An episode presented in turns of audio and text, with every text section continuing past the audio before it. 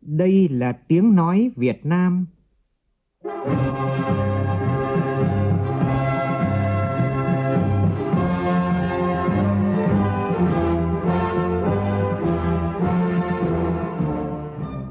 là tiếng nói Việt Nam, phát thanh từ Hà Nội, thủ đô nước Cộng hòa xã hội chủ nghĩa Việt Nam.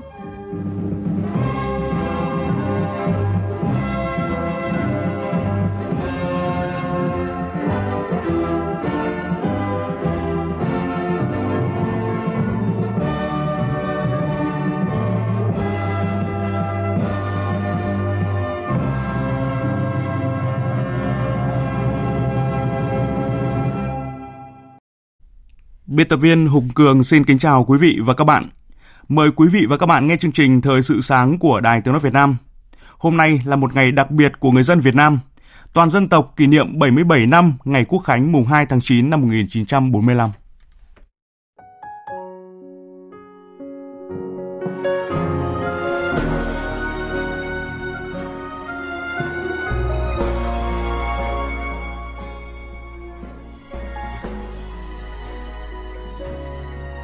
Thưa quý vị và các bạn, 77 năm trước vào đúng ngày mùng 2 tháng 9, tại quảng trường Ba Đình lịch sử, Chủ tịch Hồ Chí Minh đọc bản tuyên ngôn độc lập khai sinh nước Việt Nam Dân Chủ Cộng Hòa, nay là nước Cộng Hòa Xã hội Chủ nghĩa Việt Nam. Kể từ tuyên ngôn độc lập ấy, Việt Nam đã vươn lên trở thành một nền kinh tế đang phát triển, đời sống nhân dân được nâng cao, chính trị, xã hội ổn định, quốc phòng an ninh được đảm bảo, đối ngoại và hội nhập quốc tế ngày càng sâu rộng, và ngày nay, Việt Nam tự hào khi đứng trong 40 nền kinh tế có quy mô GDP lớn nhất trên thế giới. Năm nay, đất nước đón Tết độc lập trong niềm hân hoan khi đại dịch COVID-19 đã được khống chế và kinh tế đất nước đang tăng trưởng mạnh mẽ.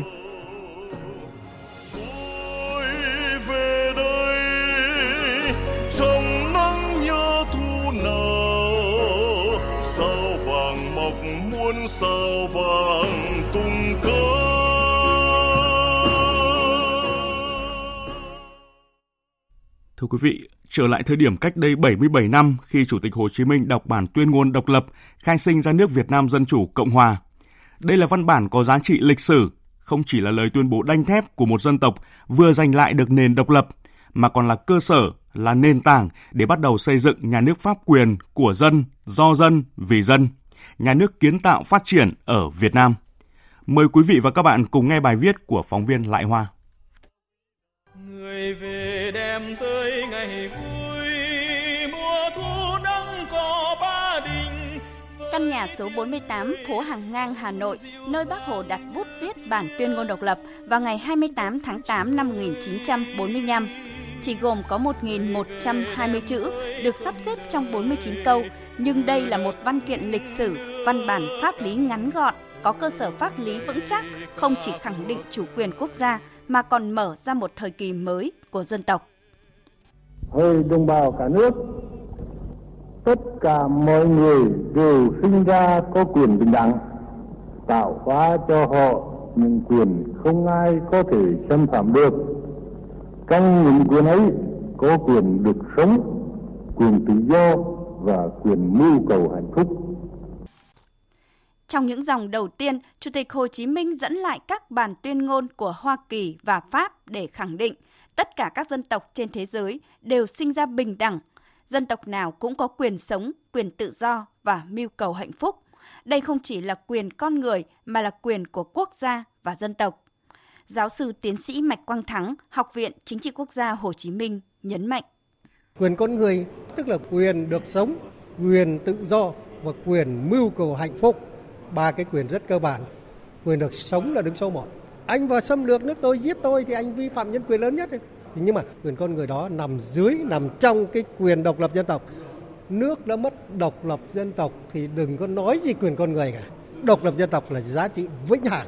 Đấy là thông điệp ở trong bản tuyên ngôn độc lập ngay sau khi tuyên bố độc lập, Chủ tịch Hồ Chí Minh và Đảng ta đã rất đúng đắn khi tích cực chuẩn bị tổ chức thành công cuộc bầu cử Quốc hội khóa 1, ban hành hiến pháp năm 1946 nhằm tạo cơ sở pháp lý cho việc thiết lập một nhà nước của nhân dân, thiết lập trật tự xã hội bằng pháp luật trên tất cả các lĩnh vực chính trị, kinh tế, văn hóa, xã hội lần đầu tiên khái niệm về nhà nước pháp quyền xã hội chủ nghĩa được nêu tại hội nghị lần thứ hai Ban chấp hành Trung ương Đảng khóa 7 năm 1991 và tiếp tục khẳng định tại nhiều văn kiện của Đảng, trong đó có cương lĩnh xây dựng đất nước thời kỳ quá độ lên chủ nghĩa xã hội, bổ sung phát triển năm 2011 đến Hiến pháp năm 2013 quy định những vấn đề căn cốt của nhà nước pháp quyền của dân, do dân và vì dân.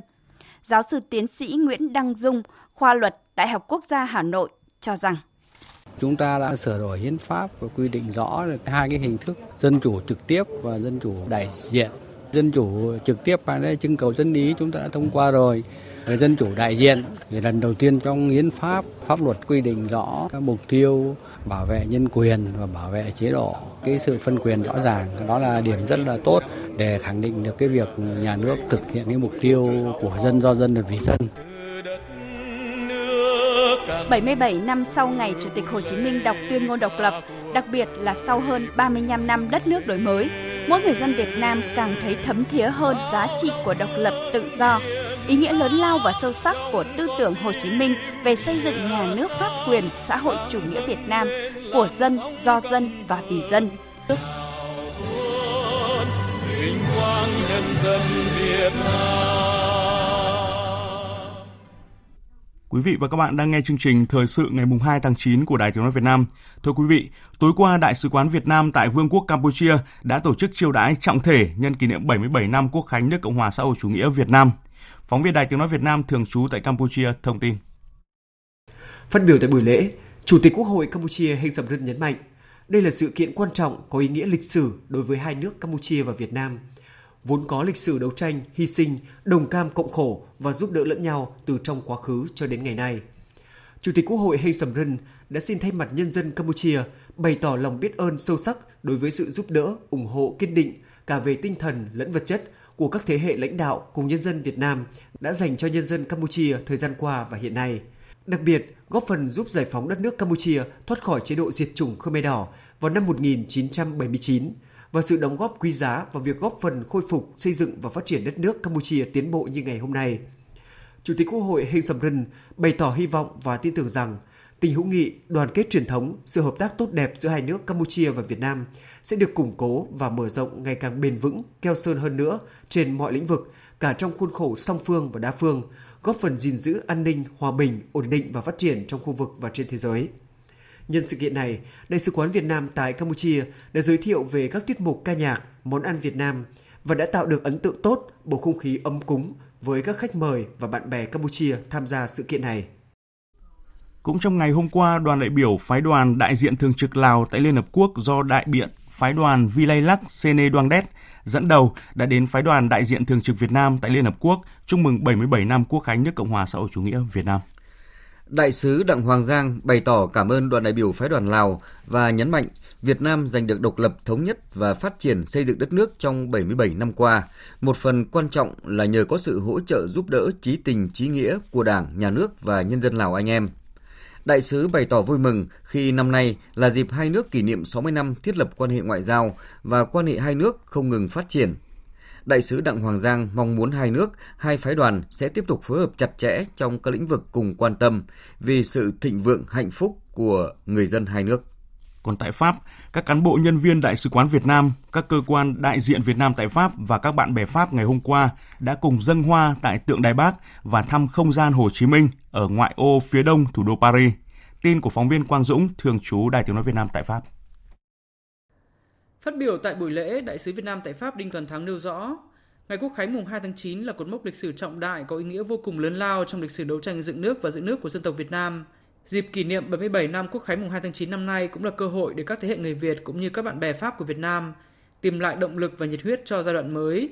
Đặc biệt năm nay 2022 là năm kỷ niệm 35 năm ngày Tổ chức Văn hóa, Khoa học và Giáo dục của Liên Hợp Quốc UNESCO ra nghị quyết vinh danh Chủ tịch Hồ Chí Minh là anh hùng giải phóng dân tộc và danh nhân văn hóa của đất nước Việt Nam. Đồng thời năm 2023 sẽ là năm mà hai nước Việt Nam và Pháp kỷ niệm 50 năm thiết lập quan hệ ngoại giao và 10 năm đối tác chiến lược. Phó thị trưởng thành phố Montreuil ông Philippe Lamarck cũng ca ngợi Chủ tịch Hồ Chí Minh như là một biểu tượng vĩ đại của hòa bình, của công cuộc giải phóng dân tộc và đấu tranh cho tiến bộ xã hội. Cuộc đời cống hiến toàn bộ cho hòa bình, cho đấu tranh vì độc lập dân tộc và tiến bộ xã hội của Chủ tịch Hồ Chí Minh càng là một bài học có ý nghĩa thực tiễn quý giá cho hiện tại, khi thế giới đối mặt với quá nhiều bất ổn. Euh, Tôi muốn nói với các bạn rằng chúng ta tự hào đến mức nào khi được đón tiếp các bạn tại buổi lễ được sẻ chia với các bạn khoảnh khắc về ký ức này bởi tôi tin rằng cuộc đấu tranh tư tưởng và tất cả những gì mà Chủ tịch Hồ Chí Minh vĩ đại đã làm vẫn luôn luôn có tính thời sự.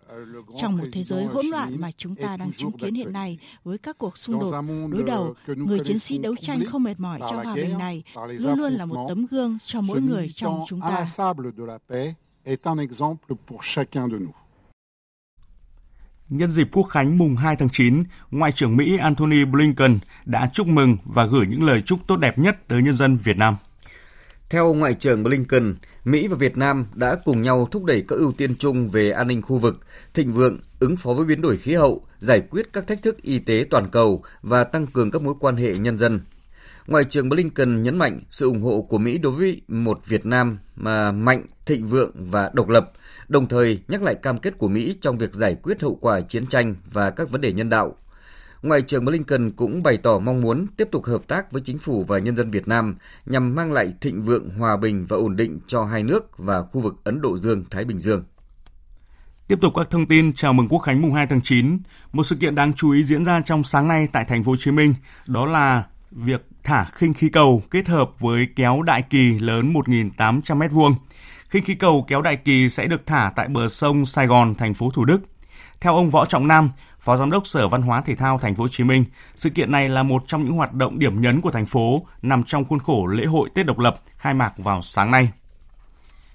Sau 2 năm gián đoạn vì dịch COVID-19, chương trình hòa nhạc Điều còn mãi năm 2022 do Bộ Thông tin và Truyền thông chỉ đạo sẽ trở lại vào ngày hôm nay tại Nhà hát lớn Hà Nội.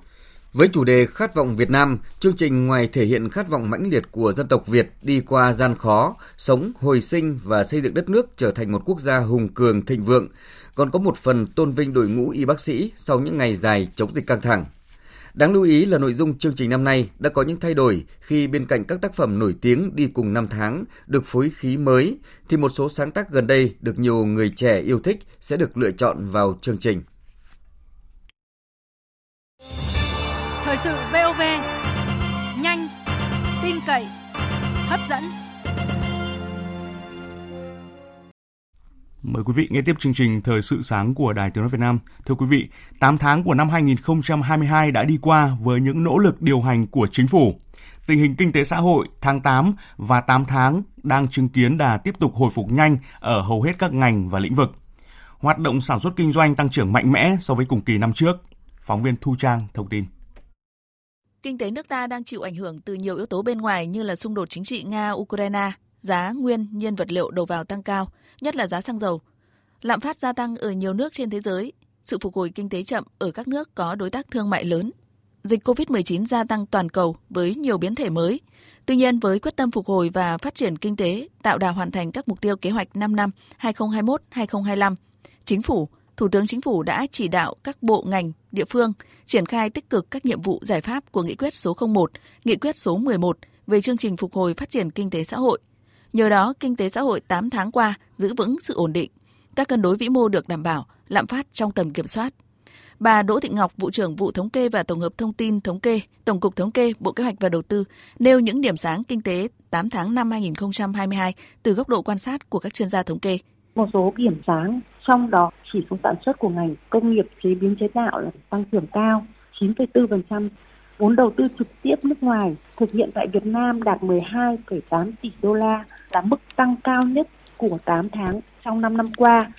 Doanh nghiệp thì thích ứng tốt với cái bối cảnh mới và số lượng gia nhập thị trường của doanh nghiệp tăng cao với 149,5 nghìn doanh nghiệp. Thứ hai là về phía cầu cũng có rất nhiều điểm sáng. Và kể đến đó là cái hoạt động thương mại, dịch vụ tháng 8 phục hồi ở hầu hết các ngành. Vận chuyển hành khách cũng có rất nhiều điểm tích cực. Hoạt động xuất nhập khẩu, hàng hóa tiếp tục duy trì ở mức cao với tổng kim ngạch xuất nhập khẩu hàng hóa ước đạt 497,64 tỷ đô la, tăng 15,5% so với cùng kỳ năm trước. Cán cân thương mại hàng hóa ước tính xuất siêu 3,96 tỷ đô. Lạm phát tiếp tục được kiểm soát, chỉ số giá tiêu dùng bình quân 8 tháng năm 2022 tăng 2,58% so với cùng kỳ năm trước. Đây là động lực thúc đẩy tăng trưởng 2022. Theo nhiều công ty du lịch dù không còn nóng như thời điểm nghỉ hè, song các tour du lịch dịp nghỉ lễ Quốc khánh à, vẫn rất nhộn nhịp. Nhiều tour nội địa, đường bay, tour quốc tế đã kín chỗ từ cách đây 2 đến 3 tuần. Ghi nhận của phóng viên Huyền Trang. Dịp nghỉ lễ mùng 2 tháng 9 năm nay được nghỉ 4 ngày, tuy không quá dài nhưng cũng tạo ra cơ hội cho ngành du lịch hút khách. Rất nhiều gia đình tranh thủ đi nghỉ trước khi các con bước vào năm học mới. Chị Nguyễn Thanh Hà ở Hà Nội chia sẻ. Ờ, trong cái dịp nghỉ lễ mùng 2 tháng 9 này thì à, vì thời gian nghỉ khá là dài nên là tôi có thời gian để có thể trải nghiệm một chuyến du lịch ờ, ý nghĩa cùng với cả gia đình tôi. Khi à, trong mùa này thì tôi có tham tham khảo các cái chương trình như kiểu du thuyền, tham quan Vịnh Hạ Long để trải nghiệm các hoạt động mới mẻ trên du thuyền. Thông tin từ các công ty du lịch cho thấy, thời điểm này tiết trời đã bước sang thu nên du lịch biển đang dần hạ nhiệt, thay vào đó là xu hướng khám phá các điểm đến miền núi Đông, Tây Bắc, Tây Nguyên. Đặc biệt, các chùm sản phẩm đến các tỉnh Đông Tây Bắc mùa lúa chín săn mây hút khách hơn cả. Nhiều doanh nghiệp lữ hành đã đưa ra nhiều tour du lịch miền núi Tây Bắc để du khách thưởng ngoạn phong cảnh thu hoạch lúa tại các thửa ruộng bậc thang, trải nghiệm văn hóa đồng bào các dân tộc và những cánh đồng hoa tam giác mạch nở rộ. Do đó, Hà Giang, Sapa, Lào Cai, Mộc Châu, Sơn La chính là những điểm đến lý tưởng để du khách cảm nhận được hết vẻ đẹp hoang sơ, yên bình, trải nghiệm cuộc sống của người dân bản địa tại các bản làng vùng cao. Ông Nguyễn Tiến Đạt, Tổng Giám đốc Công ty Du lịch AZA Travel nhận định. Dịp lễ mùng 2 tháng 9 thì du khách có xu hướng là chọn tour du lịch miền núi hơn là vùng biển, bởi vì à, cả một cái mùa hè dài vừa qua thì đa số các à, gia đình hay là các à, cơ quan đi du lịch biển rồi. Thêm một lý do nữa là ừ, thời gian này thì cũng đang bắt đầu vào mùa lúa chín và có rất là nhiều những cái điểm ruộng bậc thang hút khách ví dụ như là đi ờ, mù căng trải hay là khu vực là tú lệ dù thị trường du lịch không quá tải như dịp nghỉ lễ 30 tháng 4, nhưng theo các đơn vị lữ hành, người dân không nên đi du lịch một cách ngẫu hứng. Các chuyên gia du lịch lưu ý, du khách nên tìm hiểu kỹ trước khi quyết định mua combo du lịch giá rẻ, tránh trường hợp chuyến đi không giống như quảng cáo, khiến du khách mất thời gian và công sức. Hôm qua là ngày đầu tiên trong kỳ nghỉ lễ Quốc khánh năm nay. Theo thông tin từ Cục Cảnh sát Giao thông, cả nước xảy ra 21 vụ tai nạn giao thông đường bộ làm chết 13 người. Trên tuyến đường bộ, Cảnh sát Giao thông Công an các địa phương đã kiểm tra phát hiện xử lý 9.760 trường hợp vi phạm. Các đội tuần tra kiểm soát giao thông đường bộ cao tốc thuộc Cục Cảnh sát Giao thông đã lập biên bản 124 trường hợp vi phạm, trong đó tước 25 giấy phép lái xe. Trong số các trường hợp vi phạm được phát hiện trên tuyến đường bộ, có 1.600 trường hợp người điều khiển phương tiện giao thông cơ giới vi phạm về nồng độ cồn. Còn trên tuyến đường thủy, lực lượng cảnh sát đường thủy thuộc Cục Cảnh sát Giao thông và Công an các đơn vị địa phương phát hiện xử lý 161 trường hợp vi phạm, tước bằng chứng chỉ chuyên môn một trường hợp. Tiếp theo sẽ là một số thông tin thời tiết trong ngày Quốc khánh mùng 2 tháng 9. Thưa quý vị và các bạn, ngày Quốc khánh mùng 2 tháng 9 năm nay thì nắng vẫn sẽ xuất hiện ở nhiều khu vực trên cả nước. Đang là tháng chính thu ở miền Bắc cho nên thời tiết được dự báo là có xu hướng dịu dần mát. Trong ngày hôm nay, Bắc Bộ, Bắc Trung Bộ, Tây Nguyên và Nam Bộ, một số thời điểm trong ngày sẽ có mưa rông. Cụ thể ngày hôm nay ở thủ đô Hà Nội và vùng đồng bằng có nắng nhưng mà không gắt, nền nhiệt trong khoảng 33 đến 35 độ. Tại Lạng Sơn, Quảng Ninh, Hải Phòng, Thái Bình, Nam Định, Lai Châu, Điện Biên, nhiệt độ trong khoảng từ 30 đến 33 độ. Sau đó đến tối và đêm nay ở Bắc Bộ sẽ có mưa rông vài nơi trời lại chuyển mát. Dự báo trong hai ngày nghỉ lễ còn lại ở Bắc Bộ sẽ có mưa, nhưng mà thời gian mưa chủ yếu về đêm và sáng, không ảnh hưởng nhiều tới các hoạt động vui chơi, nghỉ ngơi và du lịch của người dân miền Bắc. Miền Trung hôm nay thời tiết đẹp, lúc này ở Thanh Hóa, Nghệ An và Hà Tĩnh trời quang mây. Trong khi các thành phố từ Quảng Bình trở vào đến Bình Thuận, trưa chiều nay có nắng, nhiệt độ cao nhất lên mức 32 đến 34 độ.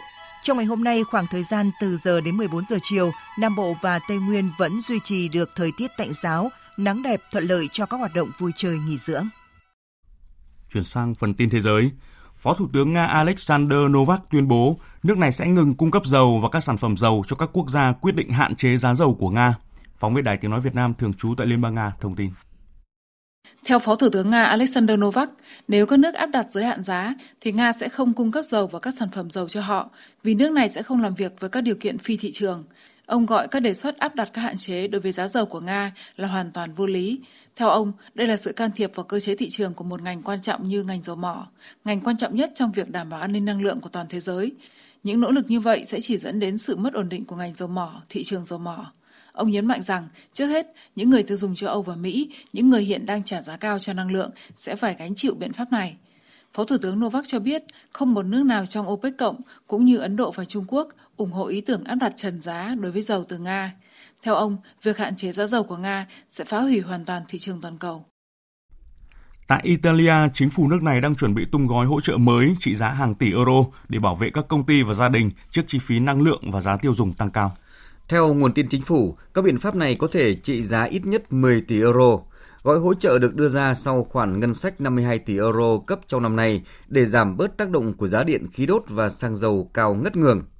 Trong tháng 8, chính phủ Italia đã mở rộng khoản hỗ trợ 200 euro cho những người có thu nhập thấp và trung bình, hoặc miễn giảm thuế giá trị gia tăng tạm thời cho các mặt hàng tiêu dùng thiết yếu như mì Italia và bánh mì. Theo kế hoạch thì chính phủ Italia cũng đang xem xét ờ, yêu cầu các công ty năng lượng dừng việc đơn phương thay đổi hợp đồng cung cấp điện và khí đốt cho các hộ gia đình cho tới tháng 10 khi tình hình đã bớt tồi tệ hơn. Lạm phát của Italia đã tăng lên 9% trong tháng 8 từ mức 8,4% của tháng 7 trước đó do giá điện và khí đốt tăng. Cơ quan Dược phẩm châu Âu ngày hôm qua đã đồng ý cấp phép lưu hành đối với các vaccine ngừa COVID-19 thế hệ mới của hãng Pfizer-BioNTech và Moderna có tác dụng kép là phòng ngừa virus SARS-CoV-2 chủng gốc và đặc trị dòng phụ BA.1 của biến thể Omicron. Phóng viên Mạnh Hà, thường trú Đài Tiếng nói Việt Nam tại Pháp thông tin. Hai vaccine thế hệ mới có khả năng ngăn ngừa virus SARS-CoV-2 chủng gốc và đặc trị dòng phụ BA.1 của biến thể Omicron. Hai vaccine mới này cũng được khuyến nghị chỉ sử dụng cho người từ 12 tuổi trở lên và đã tiêm đầy đủ hai mũi vaccine đầu tiên. Cơ quan dược phẩm châu Âu cũng nêu rõ các vaccine mới được cấp phép không được điều chỉnh để điều trị các biến thể BA.4 và BA.5 mới xuất hiện trong vài tháng trở lại đây và đang dần chiếm ưu thế tại châu Âu cũng như trên toàn thế giới. Ngoài ra, các vaccine thế hệ mới vẫn để lại những tác dụng phụ giống như những vaccine thế hệ đầu tiên nhưng với các triệu chứng nhẹ hơn và diễn ra trong thời gian ngắn hơn. Cơ quan dược phẩm châu Âu cũng cho biết đang xét duyệt các vaccine điều trị hai biến thể BA.4 và BA.5 và hy vọng có thể sớm thông qua trước mùa đông tới. Chương trình Lương thực Thế giới của Liên Hợp Quốc cho biết có khoảng 1,5 triệu người dân Sri Lanka đang cần được hỗ trợ lương thực khẩn cấp trong bối cảnh nước này đang phải đối mặt với cuộc khủng hoảng lương thực nghiêm trọng. Quỹ tiền tệ quốc tế cũng cho biết là sẽ hỗ trợ Sri Lanka khoảng 2 tỷ 900 triệu đô la Mỹ kèm theo điều kiện để giải quyết các vấn đề tài chính nhằm đưa đất nước thoát khỏi khủng hoảng kinh tế. Tiếp theo chương trình sẽ là một số thông tin thể thao.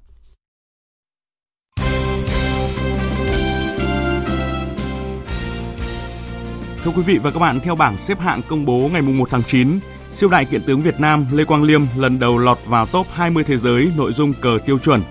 Lê Quang Liêm không thi đấu ván nào nội dung cờ tiêu chuẩn trong tháng 8, nhưng tăng một bậc để đứng thứ 20 thế giới với Elo 2728. Vào đêm qua, tiền vệ Jadon Sancho đã ghi bàn giúp Manchester United thắng chủ nhà Leicester City 1-0 ở vòng 5 giải ngoại hạng Anh. Và chiến thắng này đã giúp Manchester thêm phần tự tin khi tiếp đội đầu bảng Arsenal ở vòng 6 vào Chủ nhật mùng 4 tháng 9. Chiều nay, ở vòng 15 V-League sẽ tiếp tục khởi tranh. Hà Nội sẽ tiếp Topelen Bình Định trên sân hàng đẫy.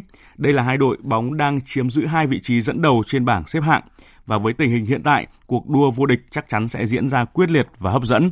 Chủ tịch câu lạc bộ Hà Nội Đỗ Vinh Quang cho rằng Hiện nay là trên bảng xếp hạng có khoảng 5 câu lạc bộ hoàn toàn có thể cạnh tranh sòng phẳng cho chức vô địch.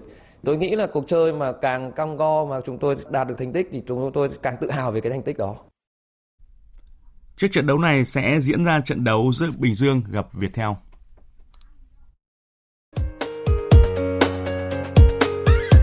Dự báo thời tiết Phía Tây Bắc Bộ ngày nắng, đêm có mưa rào và rông rải rác, gió nhẹ, nhiệt độ từ 23 đến 34 độ. Phía Đông Bắc Bộ ngày nắng có nơi nắng nóng, chiều tối và đêm có mưa rào và rông vài nơi. Riêng khu vực Đồng Bằng có mưa rào và rông rải rác, gió nhẹ, nhiệt độ từ 24 đến 35 độ. Khu vực từ Thanh Hóa đến Thừa Thiên Huế có mưa rào và rông rải rác, gió nhẹ, nhiệt độ từ 25 đến 33 độ. Khu vực từ Đà Nẵng đến Bình Thuận ngày nắng có nơi nắng nóng, chiều tối và đêm có mưa rào và rông vài nơi, gió Tây đến Tây Nam cấp 2, cấp 3, nhiệt độ từ 25 đến 35 độ. Tây Nguyên có mưa rào và rông vài nơi, riêng chiều và tối có mưa rào và rông rải rác, gió Tây đến Tây Nam cấp 2, cấp 3, nhiệt độ từ 20 đến 32 độ. Nam Bộ có mưa rào và rông vài nơi, riêng chiều tối và tối có mưa rào và rông rải rác, gió Tây đến Tây Nam cấp 2, cấp 3, nhiệt độ từ 23 đến 34 độ. Khu vực Hà Nội ngày nắng có nơi nắng nóng, chiều tối và đêm có mưa rào và rông, gió nhẹ, nhiệt độ từ 25 đến 35 độ. Tiếp theo là dự báo thời tiết biển. Bắc và Nam Vịnh Bắc Bộ có mưa rào và rông rải rác, gió nhẹ. Vùng biển từ Quảng Trị đến Quảng Ngãi và vùng biển từ Cà Mau đến Kiên Giang có mưa rào và rông vài nơi, ngày gió nhẹ, đêm gió Tây đến Tây Nam cấp 3, cấp 4. Vùng biển từ Bình Định đến Ninh Thuận, Bình Thuận đến Cà Mau có mưa rào và rông vài nơi, gió Tây Nam cấp 3, cấp 4. Khu vực Bắc Biển Đông có mưa rào và rông rải rác ở phía đông, gió Tây Bắc đến Tây cấp 3, cấp 4. Riêng phía Đông Bắc gió mạnh cấp 6, giật cấp 7, cấp 8 biển động. Khu vực giữa Biển Đông có mưa rào và rông rải rác ở phía đông, gió Tây đến Tây Nam cấp 3, cấp 4, riêng phía đông cấp 5. Khu vực Nam Biển Đông và khu vực quần đảo Trường Sa thuộc tỉnh Khánh Hòa có mưa rào và rông rải rác ở phía Nam, gió Tây Nam cấp 3, cấp 4. Khu vực quần đảo Hoàng Sa thuộc thành phố Đà Nẵng có mưa rào và rông vài nơi, gió Tây Bắc đến Tây cấp 3, cấp 4. Vịnh Thái Lan ngày có mưa rào và rông rải rác, đêm có mưa rào và rông vài nơi, ngày gió nhẹ, đêm gió Tây đến Tây Nam cấp 3, cấp 4. Vừa rồi là những thông tin dự báo thời tiết, bây giờ chúng tôi sẽ tóm lược một số tin chính vừa phát trong chương trình.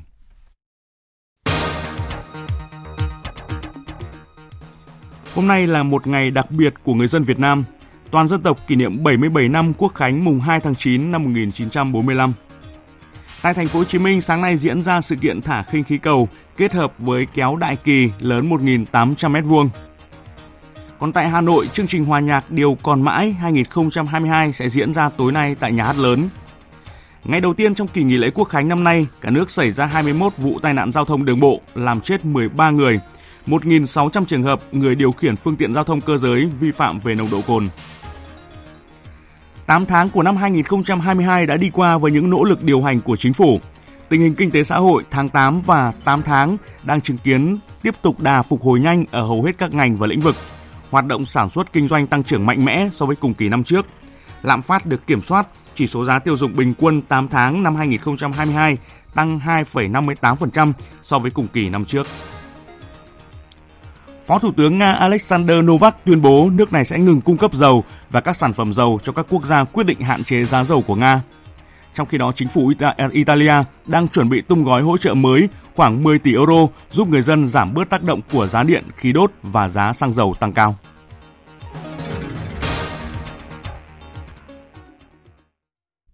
Phần tóm lược những tin chính vừa rồi đã kết thúc chương trình Thời sự sáng nay. Chương trình do biên tập viên Hùng Cường thực hiện với sự tham gia của phát thanh viên Hoàng Sang, kỹ thuật viên Thu Phương, chịu trách nhiệm nội dung Hoàng Trung Dũng.